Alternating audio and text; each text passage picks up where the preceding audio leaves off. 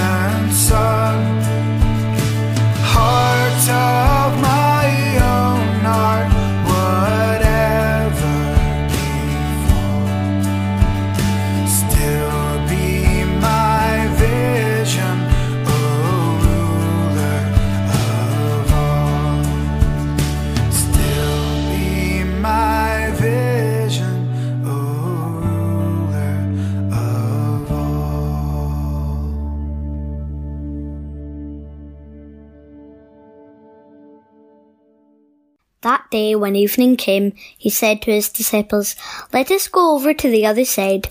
Leaving the crowd behind, they took him along just as he was in the boat. There were also other boats with him. A furious squall came up, and the waves broke over the boat so that it was nearly swamped. Jesus was in the stern, sleeping in a cushion. The disciples woke him and said to him, Teacher, don't you care if we drown? He got up, rebuked the wind, and said to the waves, Quiet, be still. Then the wind died down and it was completely calm. He said to his disciples, Why are you so afraid? Do you still have no faith? They were terrified and asked each other, Who is this? Even the wind and the waves obey him. Mark's Gospel isn't like the others. There's no Christmas story, no poetic introduction to Jesus. There's just a sentence. This is the Gospel of Jesus Christ, the Son of God.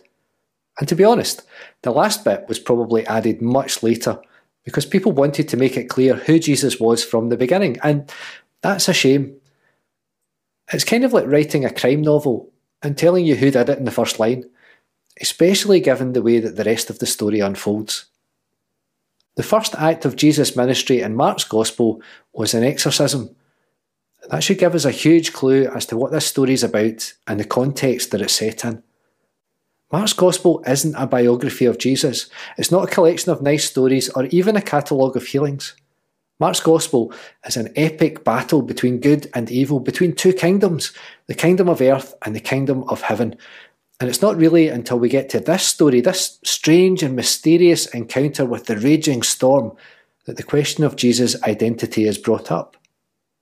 Jesus and his followers are in boats, on their way to the other side. The Sea of Galilee isn't a sea, it's a lake. And yes, it's a lake that's prone to storms because the wind whips up through the valley. But what Mark does moves us away beyond the lake that people live around. And by calling it the sea, Mark makes the whole story bigger. This is a story that's way more like Lord of the Rings than the other Gospels.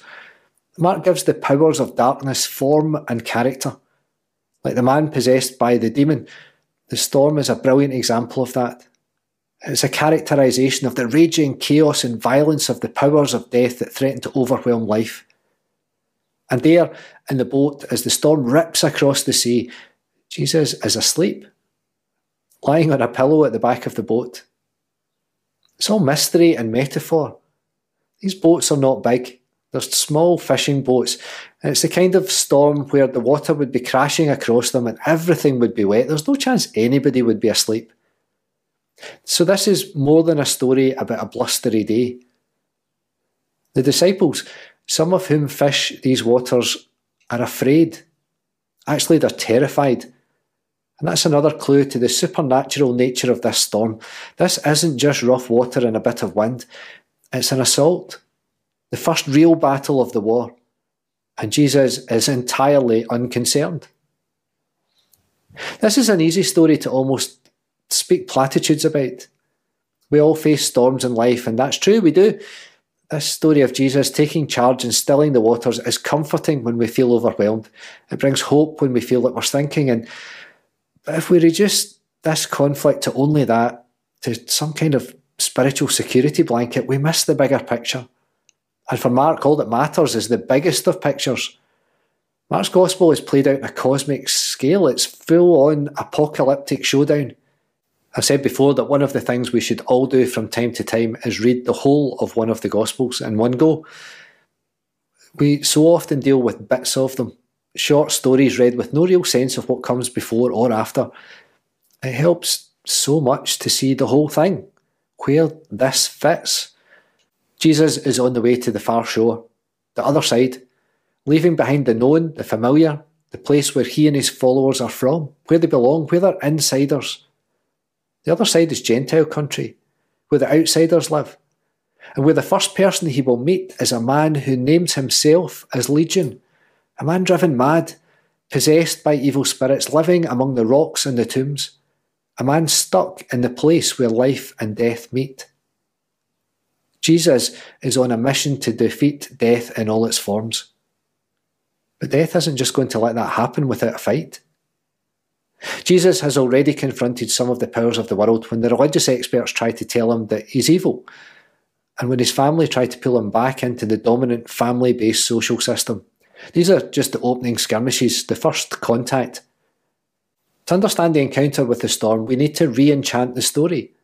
The storm is the biggest of monsters, a collection of all our fears, helplessness against its power.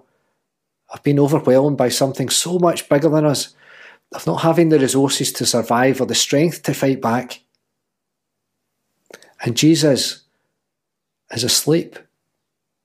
Perhaps that's our biggest fear that Jesus just really doesn't care, that we're on our own, that we've been abandoned, even though we know He's right there.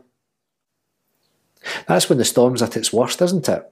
When we feel like that small, alone, frightened, powerless, abandoned. We need to give the storm back all its power and metaphor and mystery because if we don't, We'll never find out the answer to the question the disciples are left with as Jesus stands and tells death itself to settle down, but he uses the same word as he did to cast out the demons. Who is he?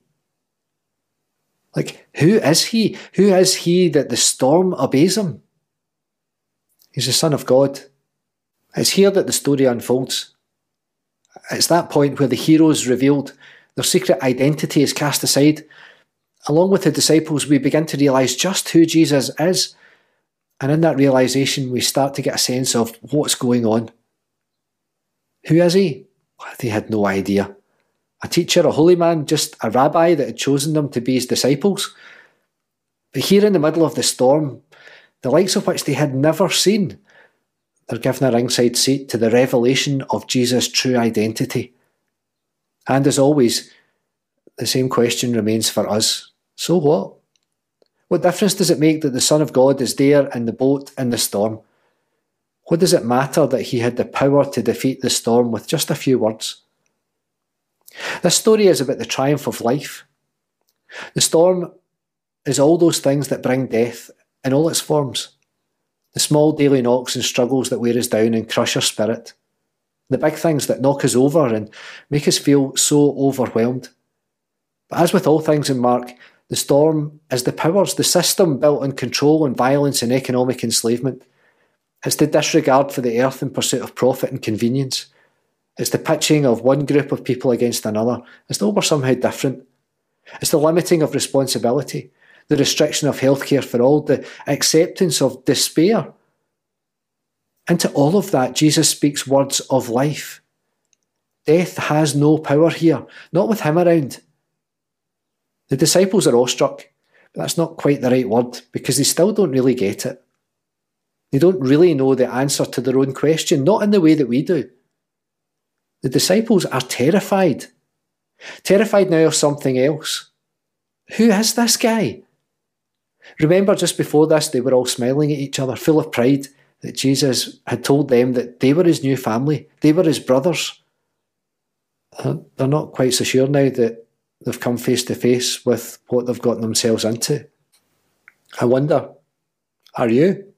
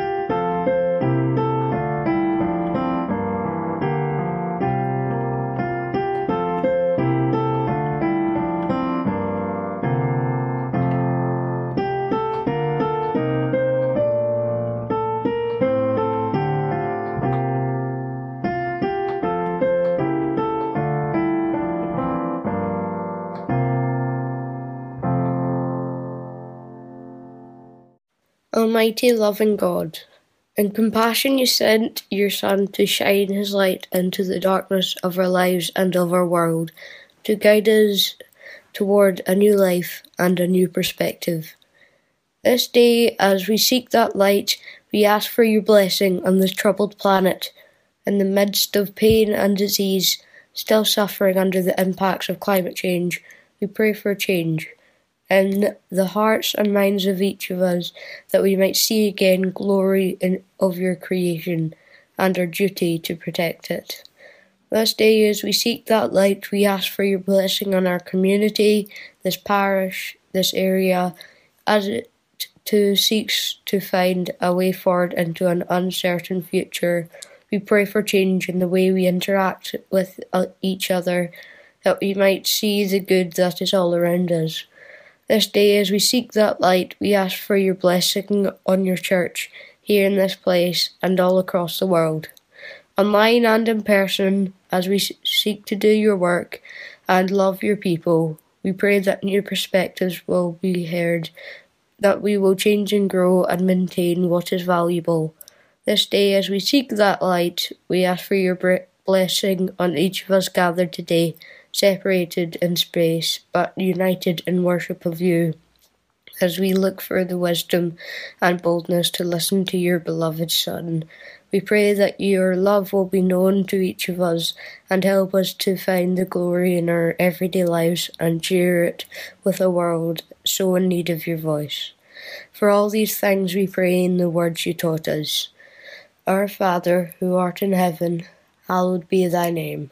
Thy kingdom come, thy will be done, as it is in heaven. Give us this day our daily bread, and forgive us our debts, as we forgive our debtors. And lead us not into temptation, but deliver us from evil. For thy is the kingdom, and the power, and the glory for ever. Amen. May God bless us, our God who called the world into being, who breathed life into us, who provides us with new strength.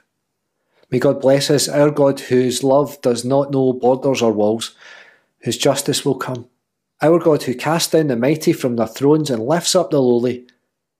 May our God bless us, Creator, Redeemer, and Sustainer, now and forever.